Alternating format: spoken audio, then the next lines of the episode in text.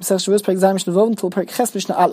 Mishnahs continue to discuss Shavuos midrabanon, where in certain situations somebody is able to make a Shavua and collect money. Midraisa we only find Shavuos in order to exempt somebody from paying someone else money. But in certain situations, midrabanon, the person who is claiming the money can be the one to swear, and if he swears, he is able to collect the money from the other person in Din. Now, one of the most basic rules for when somebody claims money from another person in whose favor do we rule? The rule is Hametz Mechaveru Olav Haraya. The one who's trying to collect money needs to prove that he's entitled to that money, or otherwise he cannot collect the money. What happens if somebody says to a shopkeeper, Ten dinar payrais, give me a dinar's worth of produce, and the shopkeeper gives him the produce. And then Omar loy, the shopkeeper says to the buyer, Tenis a dinar, give me the dinar, give me the money. Omar Loi, and he claims to him, the satovloch. I already gave you the money. Saturday but on poly, and you put it into your till with all of the rest of your money. So you can't claim money from me again, I already paid you. So they are arguing as to whether the buyer has paid money yet or not. So the claim is not on the produce. They both agree that he sold the produce to the other person. The discussion between them is regarding the money. So essentially the shopkeeper is claiming the money from the buyer. Now, in a case where the buyer had already taken the produce into his house into his own possession, into his own property, then we would apply the regular rule of Hamitz Mechaver Olav Haraya, that the buyer has produce with him, and the money is with him, and the shopkeeper is making a claim from him, so he needs to prove his case, or otherwise he cannot claim any produce or any money from him. However, we're talking about a case where he hadn't yet taken the produce into his house. Now, at the same time, the produce was no longer in the shopkeeper's shop, rather they piled it up in a public domain, and so the produce is neither in the possession of the shopkeeper nor the buyer. The Mishnah says, what is the law? The buyer can swear that he has already paid him, and he wouldn't need to pay him the money, and he can keep the produce. Since at the end of the day, the claim is being made from him, and not only that, they both agree that the sale took place. Even the shopkeeper admits, he's just claiming that he hadn't yet paid him. So Jabon, the buyer, can swear that he paid him already, and he'll be able to keep the produce and keep money. He wouldn't need to pay him again. Now, what happens if it's the opposite? Not a dinar. The buyer gave him the coin, he gave him the money. A And he then t- says, can I have the produce, please? Loy, and the shopkeeper claims to him, loch, I already gave you the produce, and you brought it home to your house. And we're talking about a case where once again, the produce is not situated in the shopkeeper's shop.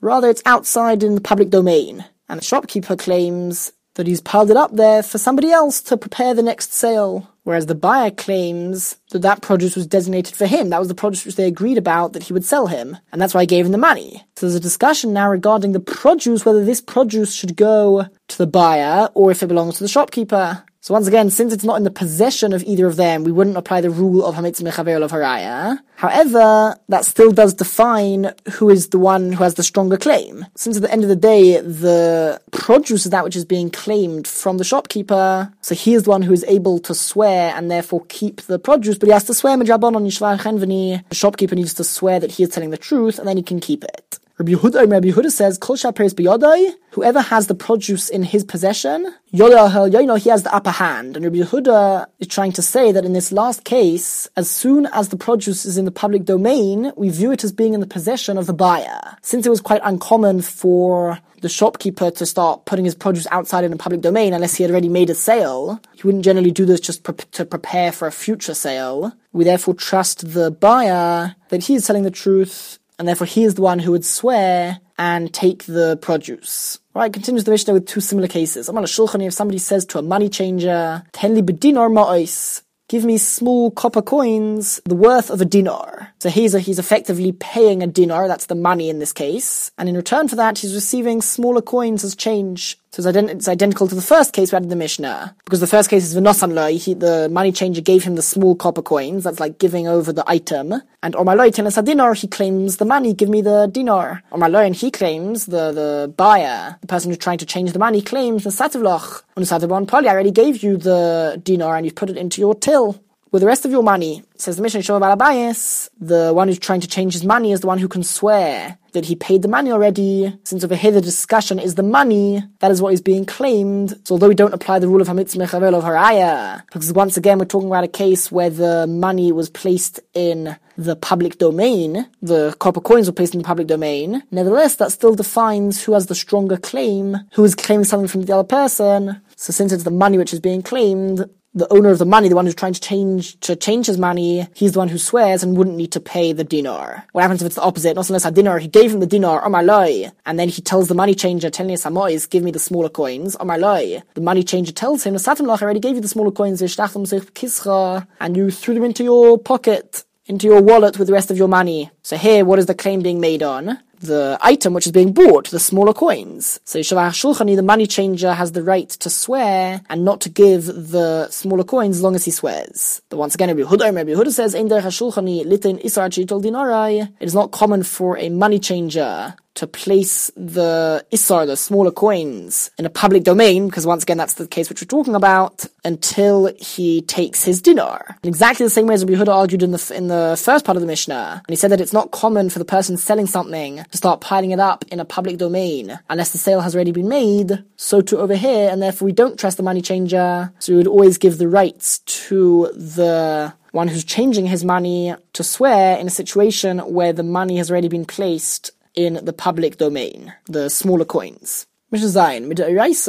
If somebody has a document saying that he has owed money for a particular loan, then he doesn't need any proof, any any oaths, any witnesses. That itself is the biggest proof that he has the document saying that he has owed the money. Because in general, once he is repaid the money, the lender would take the document from him to make sure that he doesn't claim it again.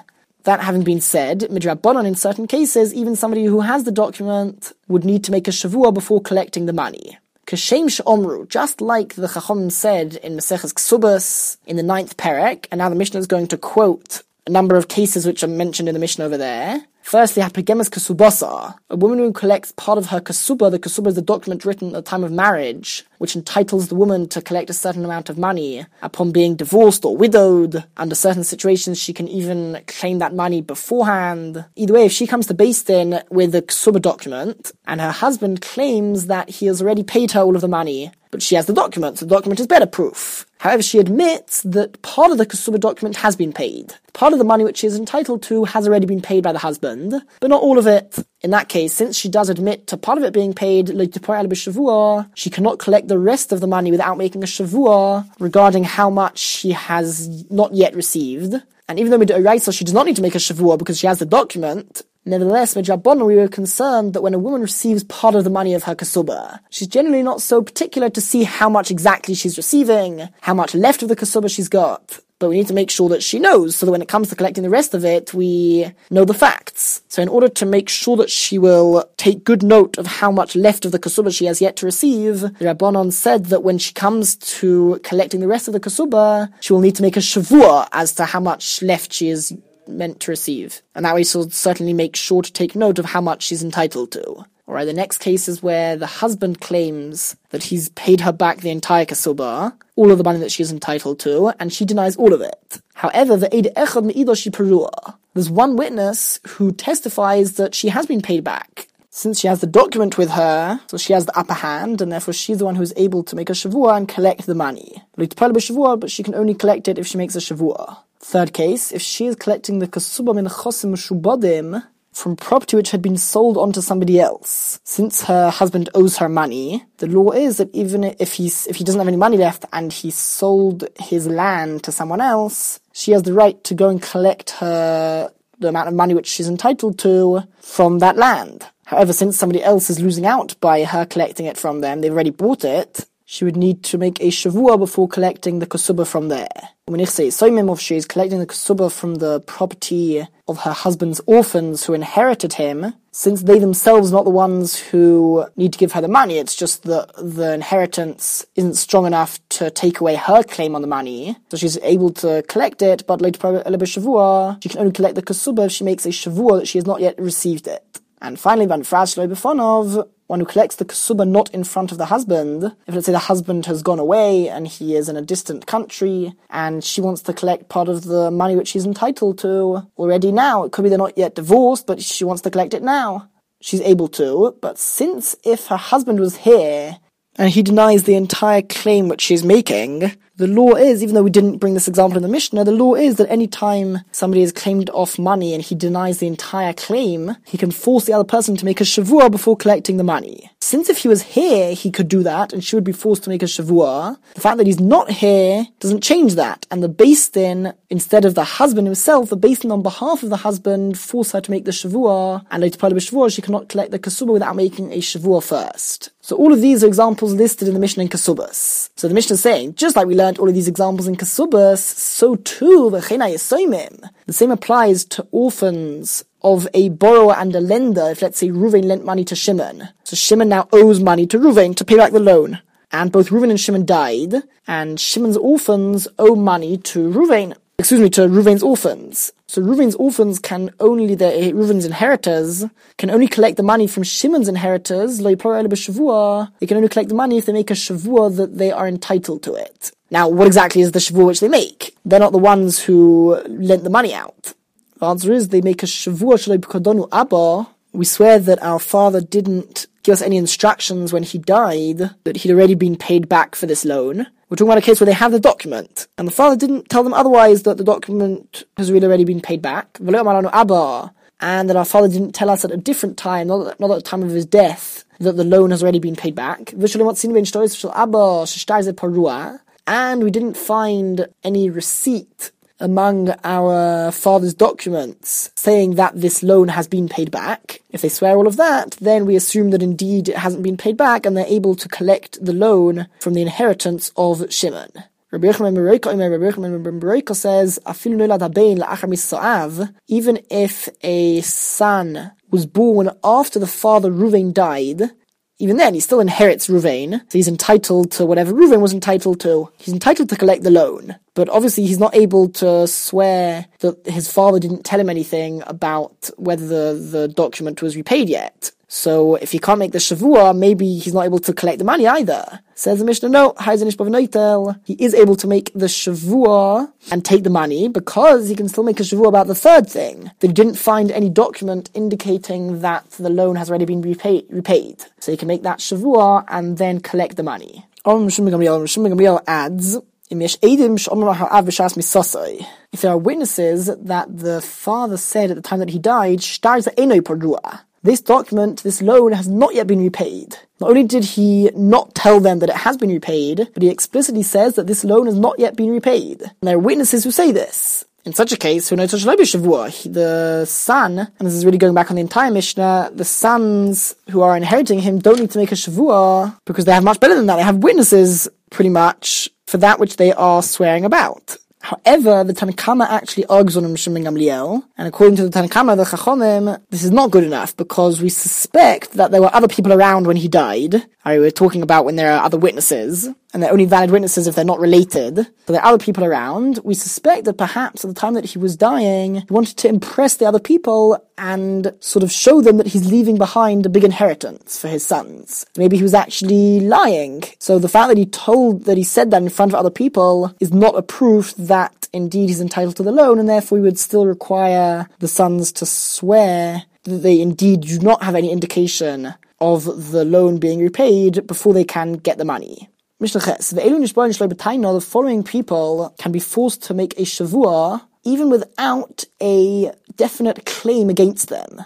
This is very unusual. We haven't found this yet, where somebody is obligated to make a shavua by Din, and there's no definite claim against him. There's nobody who's claiming that you definitely owe me such an amount of money. Nevertheless, they'll still they'll still need to swear. Who are these people? Hashutfin, partners v'ha'arisin, people who rent a field with an arrangement that a percentage of the crop will go to the owner of the field as the rent, v'ha'aptropsin, or people who take care of somebody else's property, for example, orphans of who, who, are young, they need somebody else to take care of the property until they grow up.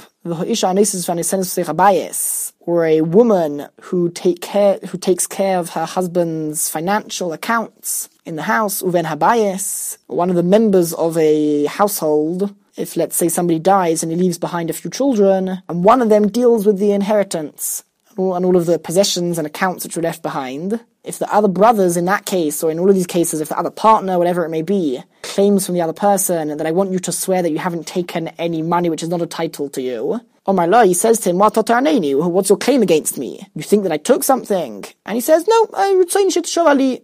I just want you to swear to me that you haven't taken anything which is not entitled to you. In general, this means nothing. You can only make somebody else swear if you come with a definite claim that he owes you money. However, says the Mishnah, Mijabonon Chayav, he is indeed liable to swear. The reason being that these people, we are afraid, might rationalize to themselves why they're able to take some money which is not entitled to them. They'll say, since I'm the one dealing with the inheritance, so really I deserve a bit more of the inheritance. So I'm going to take it and doesn't view it as being wrong. So because of that, we say that he is liable to make a shavua to make sure that he doesn't take anything which is not entitled to him.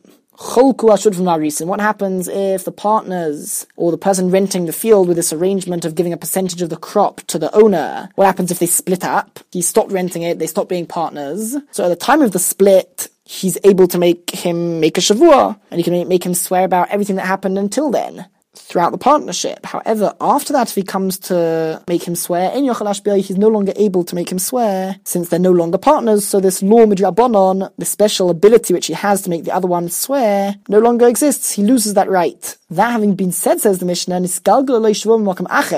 if for whatever reason one of the partners or the other person in the arrangement, for a different reason, was made to make a shavua, a different claim was made against him by this person, then Megalgal of Sakol, we roll onto him all of it, meaning this is a rule of Gilgal Shavua, a concept that if somebody becomes obligated to swear to another person regarding one claim, then he can be forced to make a shavua regarding a different claim, even if the different claim is not enough in itself to force him to make a shavua. But since he's already making a shavua about a different claim, the second claim he can also be forced to make a shavua regarding it. Alright, and the parak ends off, the Hashavias Shavua, Shmita cancels out the obligation of making a Shavua regarding a loan. Just like when the Shmita year comes, once every seven years, any loan, any debt which somebody owes another person is cancelled out. He no longer needs to pay that money. On the same note, the Shavua regarding whether he owed him the money or not would be cancelled, even in a case where the claim for the money was made before